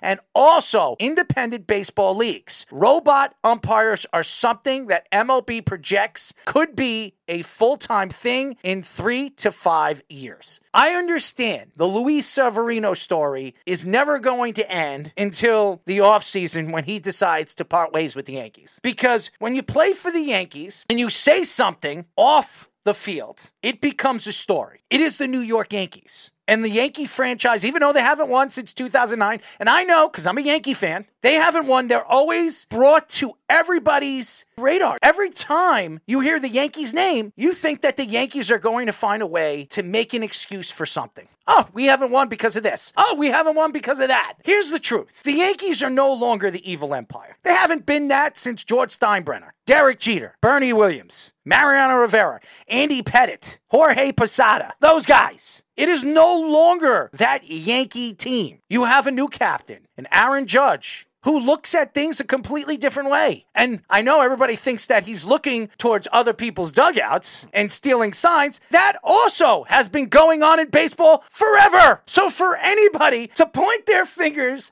at Aaron Judge saying he's cheating, it is ridiculous. And has anything transpired with that issue since? No, we haven't heard a single thing. Ba- baseball couldn't find anything. You know why baseball couldn't find anything? Because it wasn't true. And because every other cheating thing that has been mentioned in the last four years since the Astros got it initially has involved technology, which clearly was not in the Blue Jays dugout and clearly was not in the crowd for Aaron Judge to see with a potential imposter Blue Jays fan. That would be the only way that kind of thing would happen. As far as the other technology that another Yankee is complaining about, Luis Severino, you're going to have to get used to it, just like Like, everyone else is getting used to the pitch clock now. It's called money. You're making a lot of it. And you're going to make a lot of it when you become a free agent next year and the Mets sign you or somebody oh, else signs you. That's what's going to happen. His career will end if he goes to the Mets. Knowing the way they treat starting pitchers. I believe if the Yankees decide to part ways with Luis Severino, he is going to the Mets. I don't believe he's leaving New York. The Mets need pitching. He's still young. He's a power pitcher. He would work very well in that Citi Field stadium as far as the way he throws the ball. I think it's very likely that's where he ends up being. I know a lot of people don't want to hear, and maybe Met fans don't want to hear, that a Yankee's going to the Mets. It's quite possible, and it probably will happen. Steve Cohen loves the Yankee players, as he already came out and said that he doesn't want to take any players away from the Yankees. But if the Yankees are letting him go, why wouldn't Steve Cohen bring in Luis Severino? It makes a lot of sense for the Mets. They need young pitching. So I understand that pitchers are complaining about the pitch clock, and they're complaining about this, and they're complaining about that, and they don't like the umpires doing this, and they don't like the umpires doing that. Guess what? You're making a lot of money, and you are putting fannies in the seats. So find a way to hit the ball. Find a way to deal with the pitch clock. Find a way to deal with the umpires, and just shut up. That's all I want to see you guys do. Shut up and play the game. That's all I want to see. Max Scherzer should learn that, because he's already had three different instances of it all season. So if they end up signing Luis Severino when he hits free agency, like you're saying, they'll have a nice dynamic duo of pitchers that love to complain. Luis Severino with the robot umps, which seem inevitable. Will it be three to five years? Maybe. I don't know. But it'll be sometime in his career, probably, unless he retires early, just because he doesn't want to do it. When we come back, some N F L conversation. Yes, the Jets, oh my God, are linked to both DeAndre Hopkins and Mike Evans. What are they thinking if they bring one of these guys in? Aaron Rodgers, Allen Lazard suffer minor injuries. Guys, relax. Nothing's going to happen. Aaron is still on the practice field. He's still running with the team. Stop it. Stop with this jinx. I don't want to hear it anymore. He's fine. Brian Daboll says he won't talk about contracts with Saquon Barkley. Well, if you don't want to talk contracts with Saquon Barkley, then I guess trade him. Because if you're not going to do what he wants you to do, then just get rid of him. I don't understand this. When we come back, we'll get into that here on the Weekend Crunch.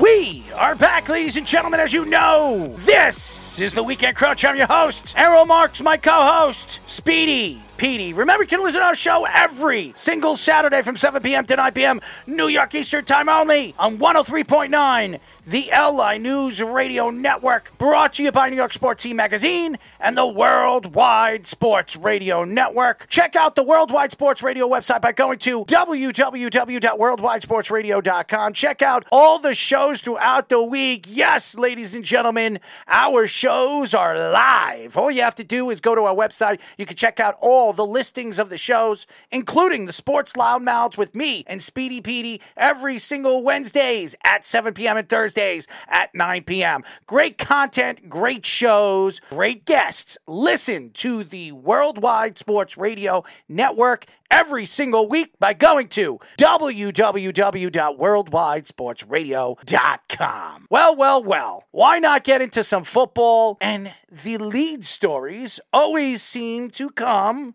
from the Jets. It is not the Giants. No more. It is Aaron Rodgers. Yes, New York's own Aaron Rodgers. As everybody can't wait until the season and find ways to make this a sticky O T As, as Aaron Rodgers hurts his calf and everybody is crying. Oh, oh my God. Classic Jets. Oh, oh my God. This season's over. Oh my God, Allen Lazard. He hurt himself. He's out for the season. He gets pulled off the field. And then the next day, he speaks to the press and he relays the answers of what really happened to him as he was kicked in the nads. Oh, yes. Draymond Green signed with the Jets? I didn't know that. That, ladies and gentlemen, is what happened to him. His nuts were sore. That is what happened to Allen Lazard. As far as Aaron Rodgers is concerned, he is going to have some nicks. That's what happens. He is thirty-nine. He is going to be forty this year. I am forty-one. Every day I hurt my ankle, my toes, my fingers. I'm in good shape. It happens. Are we going to cry about this all season long? The guy played with a broken thumb last year. He didn't sit out. He wasn't Russell Wilson. Oh, I need a, I need a finger surgery. Oh, oh, oh. Give me a break. It was his throwing hand, too. He still played. Does anybody believe that Aaron Rodgers is going to sit out at any point this season when he has something to prove because he hurt his calf? Come on, guys. The only time Aaron Rodgers will sit out is if he breaks a collarbone,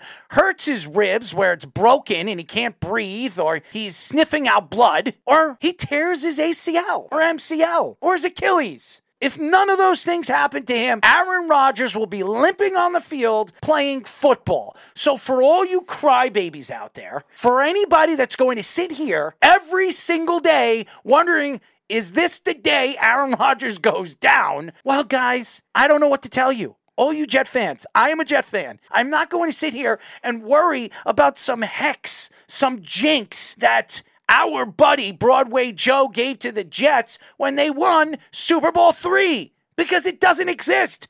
Jinxes don't exist. Here's what they need to do. They need to shut up and let the guy get warmed up, get ready for the season, and again, he will have some nicks. But he will go out there and he will put on a show with this team. This team is as talented as a Jet team we've seen since Super Bowl three. So stop it. And also, that team was underdogs, too. This team is going to be significant favorites, like we were saying. Top six, top seven. Right, right now on Vegas, I think they're sixth. They're sixth. They've been sixth since Aaron Rodgers was traded over there right before the draft. And it's been pretty steady in that point of what their betting odds have been to win the Super Bowl. We've seen twelve to one, fourteen to one, ten to one, depending on what site you're on, because the Jets are loaded with homegrown and well-rounded talent throughout their roster. Aaron Rodgers got a minor injury. Guess what? This is the first time he actually showed up at O T As since two thousand fifteen. Unbelievable. Like think about all the injuries that Aaron Rodgers has had. They've been minor, except for the two. The collarbone injury in twenty seventeen was bad, and then the twenty thirteen one was a leg injury. I think he missed about half the season, but guess what he just still did? He still came back in the final game of the season and beat the Bears to win the division. Amidst all that, he threw that great touchdown to Randall Cobb, who's now a New York Jet as well, and they ended up winning the division. They lost in the playoffs, but that's how you could tell Aaron Rodgers is committed to the game still. As far as Alan Lazard, yeah, minor injury. You're not going to judge that kind of thing right now. The Jets fans just like to overreact, and national media is going to overreact with the combination of loving to hate on Aaron Rodgers and loving to hate on the Jets. He wants to be here. Anybody that didn't believe that he wanted to be here, he wants to be here. He's been to every single practice. He's the first person on the field, and he's last to leave. So for all you fans out there thinking that this is some hoax, he's some Brett Favre wannabe that wanted to come here to win a Super Bowl because nobody wanted to trade him to the team that he wanted to go to, which everybody thought he wanted to be a forty-niner, which was untrue. Brett Favre wanted to be a Minnesota Viking, but Green Bay was not going to give him the opportunity to go where he wanted to go. What they did is they sent him where he didn't want to go. Aaron Rodgers wants to be here. He's been wanting to be here. For anybody that is going to cry anymore about this guy, let's step away from it. Let's breathe. Let's meditate. Let's think for a second, guys. Let's stay in the clear. If you're a Jet fan, please relax, breathe. There's a lot of football that is going to be played this year with the great Aaron Rodgers. Is he going to win a Super Bowl? Who knows? Is he going to take the Jets to the A F C title game? Who knows? What I do believe, and I will sell this this year, he will win over ten games. He will get this team in the playoffs this year. No question. If this team stays healthy and keeps him healthy enough to stay on the field, Aaron Rodgers will get this team in the playoffs. So stop it. I don't want to hear it anymore. As we hear the Jets are linked to DeAndre Hopkins and Mike Evans, I don't want him. I do not want DeAndre Hopkins, especially when he came out and gave a mention of five quarterbacks he would love to play with. Lamar Jackson, that's not happening because they have Odell Beckham. Josh Allen, that's not going to happen because Stephon Diggs wants to see the ball more than anybody and everybody. Patrick Mahomes, they won a Super Bowl. They didn't even have half their wide receivers. They traded for a wide receiver at the trade deadline with the Giants last year. Oh, thank you. So that's not going to happen. Jalen Hurts, they made a trade last year in the first round of draft, added A J Brown. Do you really believe that Jalen Hurts, and I would call them the Philadelphia Bulldogs, need a guy like DeAndre Hopkins? The answer is no. It makes sense that the Chargers could be the lead team to get him, but I don't know if he's going there either. Yeah, they also have two big-bodied receivers on that team already, and Hopkins, who's older. Arizona kind of uses him as just the big-bodied red zone threat. The Jets already have enough tight ends. They already have Corey Davis. They do not need him. They do not need Mike Evans. And what are they going to give up for Mike Evans? Mike Evans, you're going to have to trade at least a second-round draft pick for him because they don't have a first next year because Aaron Rodgers is going to play at least sixty-five percent of the snaps. So are they willing to give up a second-round draft pick for a guy like Mike Evans? No, and you have to pay him. You haven't even paid Quinnen Williams. So why would you take on another contract and have to overpay for a wide receiver, which you do not need? It doesn't make sense. None of this makes sense. If the Jets do this, they look like a foolish team. Mike Evans' cap hit this year alone is twenty-three point six. It doesn't make sense. So that's what you should be paying Quinnen Williams. Quinnen Williams will get a little more than that, obviously, but that's going to be a huge majority, eighty, ninety percent of what you're going to have to pay Quinnen Williams spent on a wide receiver that had a down year for his standards. Why would the Jets do this? They have to pay Quinnen Williams over twenty-five million dollars. Does this make any sense? You have Aaron Rodgers, which you're going to have to pay him fifty-nine million dollars that you owe him, and he's probably going to take less this year and probably spread it out for three years, which will probably not be a part of the organization, which spreads out two or three years down the road. And then they got to pay their big superstar defensive lineman in Quinnen Williams. This is not happening, guys. And anybody that's going to sit here and say, we need a guy like Mike Evans, or we need a guy like DeAndre Andre Hopkins, you guys are out of your damn minds. The Jets do not need him. The Giants could use him. I think the Giants could use Mike Evans. They can use DeAndre Hopkins. Are they going to be willing to do that? The Giants don't have the money to do it. How does anybody believe the Jets have the money to do it? I would do it at a reduced price, at a reduced value. It's I would go the... after Mike Evans. If yeah. they had a chance to get Mike Evans for a second rounder, I would do it in a heartbeat. See, the problem is I think the Giants are not in that predicament either where they could afford to give second round picks. Because we've seen a lot of also older skill players last year really fall off. We've seen a lot of running backs, like you were saying, in trade rumors already this offseason. Season. Austin Eckler, it looks like he's going to be able to stay with the Chargers, but some of these other ones, maybe not Dalvin Cook, Derrick Henry, these guys are not staying with him. And same thing with the wide receivers. So many of them had bad years last year, including Mike Evans. Am I going to trade a second round pick for that? I don't know if I would do that. Maybe if the value gets lower and the Bucks can't trade him, but it doesn't make a lot of sense right now where the Giants are. Well, Brian Daboll says he won't talk contracts with Saquon Barkley. So what does this spell for the Giants now? What it spells to me, it says that they need to trade him. Because they need to get whatever they can back for Saquon Barkley right now. Because you don't know if he's going to get hurt this year. And then he becomes a free agent next year. And you're not franchising him. You're definitely not because you're franchising him now. So there's no way they're going to franchise him and pay him twenty million dollars next year. That's not happening, guys. So Saquon Barkley goes. And he goes wherever he wants next year. And you get nothing for him. So if you can't sign him now, then you decide, hey, maybe we trade him to Tampa. They need a running back. Maybe we trade Saquon to Tampa for Mike Evans. I think that's a fair deal. One for one. If you're willing to pay the younger wide receiver, then you pay the wide receiver. They need to do something and get something for him because sitting here and waiting on what this team and Joe Shane is going to do at the running back position makes no sense. There's still quite a few good running backs that are available right now. Zeke could be a guy you can pay five, six million. He knows the division. Maybe the Giants bring him in. He's not Saquon Barkley, but he'll still give you about nine hundred to one thousand yards. He'll clean up what you need to clean up at that position. It's a fill-in position, and that's all you're filling in. You're filling in a guy that'll be there for a year, and then you draft a guy. Or you decide to go after Kareem Hunt or somebody of that magnitude. You need to do something because you have a disgruntled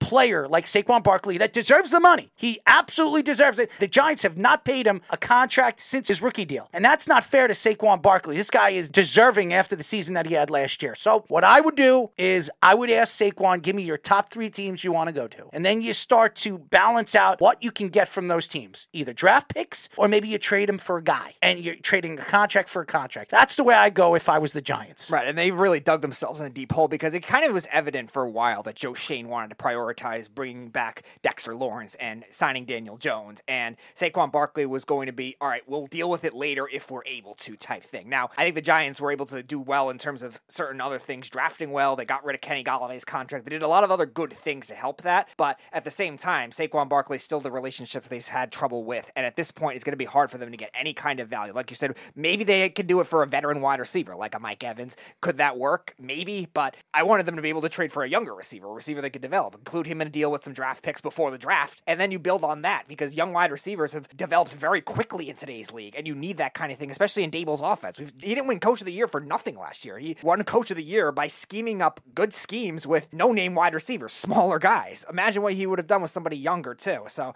I think the Giants really dug themselves a hole here. They're going to have to go running back by committee if they trade Saquon, because I don't think they're going to get another running back back, and maybe they have to settle for a veteran at this point. I wouldn't mind Kareem Hunt at like a six million dollars, seven million dollars a year, but they really dug themselves a deep hole what they could have had. When we come back, we'll get into some N H L conversation as the Panthers advance to the Stanley Cup. It looks like the Las Vegas Knights are going too. When we come back, the Stanley Cup Finals are on the way. N H L conversation and crunch time here on the Weekend Crunch.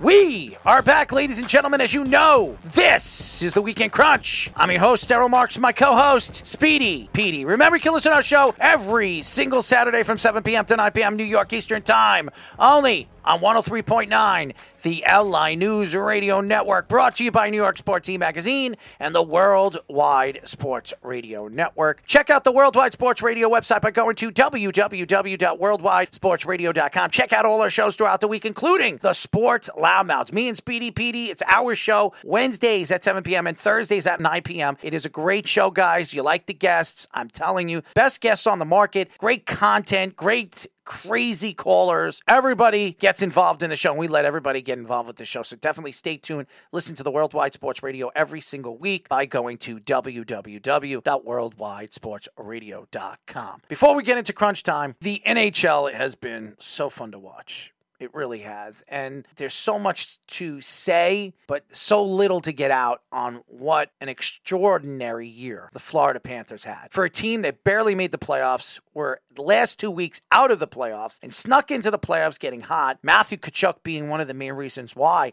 they got hot at the end of the season, and then doing what they have done, knocking off the Boston Bruins, the team of the century, where they had the best goaltender, one of the best goalie seasons Ullmark put up with the numbers, and then the team winning the President Trophy and breaking records with the trades that they made at the trade market. The way they completely threw around the Boston Bruins was sensational. Then moving into the second round and doing what they did in the second round to a Toronto Maple Leafs team that a lot of people thought made the second best moves at the trade deadline, and this was their year. Finally, they got out of the first round, and then they bumped into a chainsaw Florida Panther team. And then the Carolina Hurricanes, where being that you saw the Boston Bruins get eliminated, everybody thought that Carolina was going to go all the way to the Stanley Cup championship, and then they walked into a killing Panther team that just completely ran all over them, swept them. Not only am I going to congratulate Paul Maurice for what he has done this year for this team and as the coach of the Florida Panthers, the wave of craziness that's happened this past year and then going all the way to the Stanley Cup Finals. It's a sensational story. Congratulations to a great season for Florida Panthers. Win or lose in the Stanley Cup Finals, it's a sensational year. The last time we've seen something like this with the Panthers was ninety-six with Van Biesbroek against the Colorado Avalanche and the ninety-six Patrick Waugh Colorado Avalanche. Year of the Rats. Yeah, I remember it. And now they're rebirthing it again here in yep. twenty twenty-three with an eight seed. We don't see many eight seeds go to the Stanley Cup Finals as it is. The Kings won it as an eight seed. We saw Nashville do it. They made the finals in twenty seventeen, and then the Canadiens were the lowest-ranked team in the weird shortened season,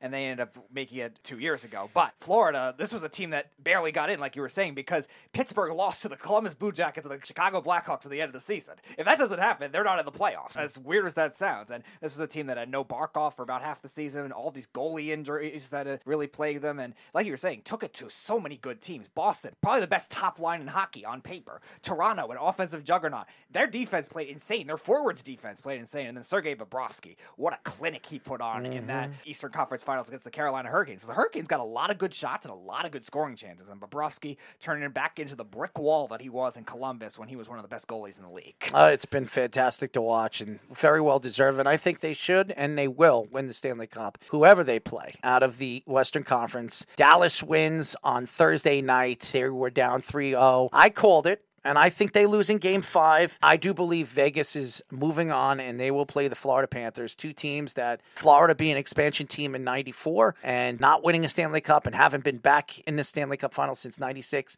And then Vegas, their first year, they went all the way to the Stanley Cup with your boy, Gerard Gallant, uh-huh. and then gets fired. But I think this is an opportunity for Vegas to get back where they were a couple of years ago and maybe finish the deal. But they're going to run into another buzzsaw, a team that is not going to just let them win, and they proved that this year. And if anybody could beat the Vegas Knights, it is the Florida Panthers and what they have done so far in the playoffs. They beat, to me, the three best teams in the Eastern Conference this year, and they didn't just beat them, they tore them apart. They ripped them apart. You saw what they did to Toronto. They swept the Hurricane. They were down three to one against the Bruins. They've only lost one game since. One against Toronto. That was it. It's unbelievable. This run that they're doing is just fantastic. It's great to watch. It's something that you don't really see, and that just shows you the greatness of the N H L playoff. Going back to the Western Conference, you're seeing Vegas' depth really show, especially on the defensive yep. side of the puck in this series against Dallas. Dallas got Jason Robertson going in the beginning Their of the series. Their goaltender Hill is having a great... Aiden Hill yeah. was fantastic, who was a backup for the Sharks forever, too. Like, he wasn't even a starter on these other teams. This is what happens. Yeah. Hot goalie. Rangers fans listening, we saw with Pittsburgh do it a lot, and we've seen these other teams. The Blues did it with Jordan Binnington, mm-hmm. who wasn't the starter all year. And sometimes that ends up happening. But Vegas also has a very good defense as well, probably the deepest defense left of the four conference finals teams, and they're showing it here. And they're doing a great job. Besides Robertson, they're taking out that Dallas top line with Domi, Rupe Hintz, and Pavelski. Pavelski scored the O T winner in game four, but besides How that, they've been Pavelski? shut down thirty-eight. He might surpass Sidney Crosby for the most active playoff goals at the rate he's going. He's had a fantastic playoffs, but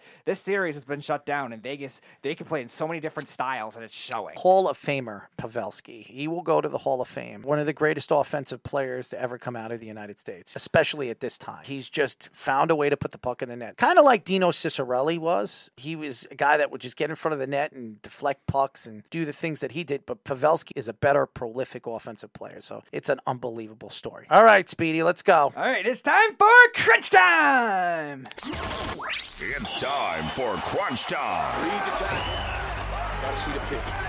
All right, we'll start Crunch Time in the N B A. Buy or sell? If LeBron James gets traded, it will be somewhere other than the Cavaliers. I'm going to buy it because there's a lot of teams out there that are looking for that one other player, that one other option. And if LeBron wants to win a championship, I could see maybe the Knicks, maybe the Hawks, maybe Dallas going to play with Luka Doncic. I could see Mark Cuban doing something like that. Luka is looking for that other superstar. LeBron and Luka in that backcourt, I, I could see that happening. So I'm going to buy it. I'm going to sell it. I actually think Cleveland makes a lot of sense. They have the two backcourt players already, but they're probably going to have to trade Darius Garland in that deal to make that happen anyway. And I think the Cavs have enough young pieces to make it work. I think there's other teams with a lot of question marks still, and LeBron always loves in Cleveland. So I don't know if the Lakers trade him, but I think if they do, it will be to the Cavs. I am going to sell it. All right, buy or sell? The Yankees will have at least two more instances of sticky substance violations this season. I'm going to sell it. I think the Yankees have learned their lesson and everything that's gone on over the last couple of weeks. Baseball is just shining a camera on them and trying to find everything wrong with them. So I think the Yankees are going to sit down with the players. Aaron Boone, Brian Cashman is going to try to close this sticky substance situation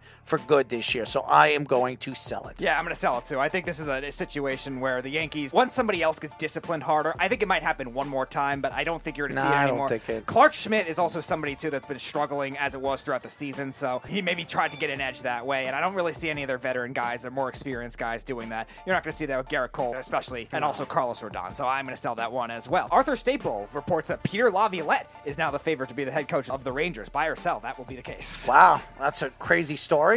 Do I think it's going to happen? No, I'm going to sell it. I don't think it's Peter Laviolette. I think it's Knobloch over there in the A H L. I think that's who they're going to bring in. I believe Chris Drury will bring in one of his guys, so I'm going to sell it. Yeah, I'm going to sell it too. I also think Barry Trotz over there in Nashville is going to push for somebody that's going to be an experienced coach to help them over there because they have a lot of talent that's being wasted over there, and I think Laviolette with the Nashville ties already wrongfully fired. I think they're going to make that relationship work again. So I think he goes back to Nashville. I'll sell it. All right, buy or sell? The Raiders will trade one of Devontae Adams, Hunter Renfrow, or Josh Jacobs. I buy it. I think they're going to move players. I don't think any of these guys fit in Josh McDaniels' offense, so I'm going to buy it. Yeah, I'm going to buy it. I think most likely it's going to be Jacobs of the three. I think Hunter Renfrow's contract with the year he had last year is kind of tough to move right now. He might have to prove it in the season. You have Josh Jacobs, who's a great young running back on a franchise tag right now, had a top three performance season last season, and Devontae Adams, a lot of money. Will the right team be able to take that on? I don't know about that, but I think Jacobs makes a lot of sense. I'll buy it. All right, buy or sell? Mets prospect prospect Ronnie Mauricio will be called up before the All-Star break.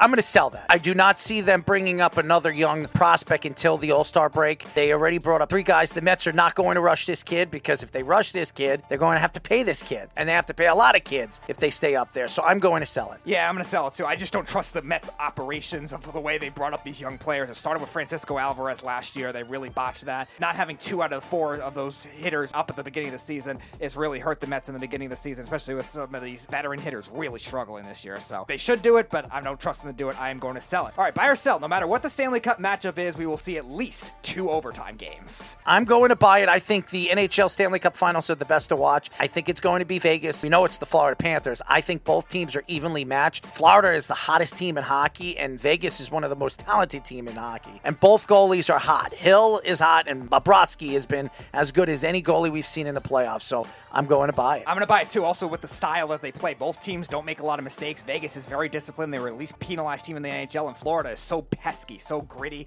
especially with their forwards. I don't think you're going to see these teams make a lot of mistakes. Yeah, there's going to be some goalie woes here and there from Vegas. Maybe Bobrovsky might have one dud here and there in the defense. But again, I think you're going to definitely see two overtime games because they play a lot of good defensive hockey. So I am going to buy that as well. All right, last one. The Boston Celtics will force a game seven. I'm going to sell it, and I'm going to tell you why. As good as the Celtics have looked the last two games, I cannot see Miami losing in Miami and taking this to a game seven because I think Jimmy Buckets and Spoelstra know if this goes to a game seven, it is over for them. And this could be the first time we've seen a team come back from a three oh deficit. I am going to sell it. Yeah, the pattern is not on their side in the N B A. The Celtics are doing everything they can to try to score enough, but I just don't trust Miami's offense to be this bad that many games in a row either. They scored under one hundred points each of the last two. I just can't see it this time around. I think Eric Spoelstra is going to make adjustments. I think Jimmy Butler is a huge game, and don't be surprised if these other three-point shooters get it going again. Gabe Vincent was out in game five. Don't be surprised if he plays and has a big impact in game six, and these other shooters off the bench, Duncan Robinson, guys like that, I think all have a big impact because the Celtics do bite on a lot of double teams, so I'm going to sell that as well. Miami will advance to the N B A Finals. That's it for our show, ladies and gentlemen. We'll be back next week with new guests and new content as always. Thank you to all the fans out there, the Long Island fans, the New York fans, the sports fans out there that keep listening to us. We're glad to entertain you guys every single week. Keep listening to us. We love being the voices out here, and I'm telling you right now, if you haven't listened to the show and you haven't listened to Moneyline Mania and made some money off of us, boo-hoo. You better open up your pockets and start spending some money because we're willing and able to give you the content we do every single week. Thank you, thank you, thank you to all the fans throughout the country and throughout the world and here in New York that keep listening to us. Thank you to John, Bruce, and Pat for always giving us the opportunity to put out this great content for this great network at one oh three point nine F M. We will be back next week, and for all the fans out there, happy Memorial Day. Enjoy your weekend. Enjoy it with your family, your friends, everything. Hopefully it's good weather. Good night.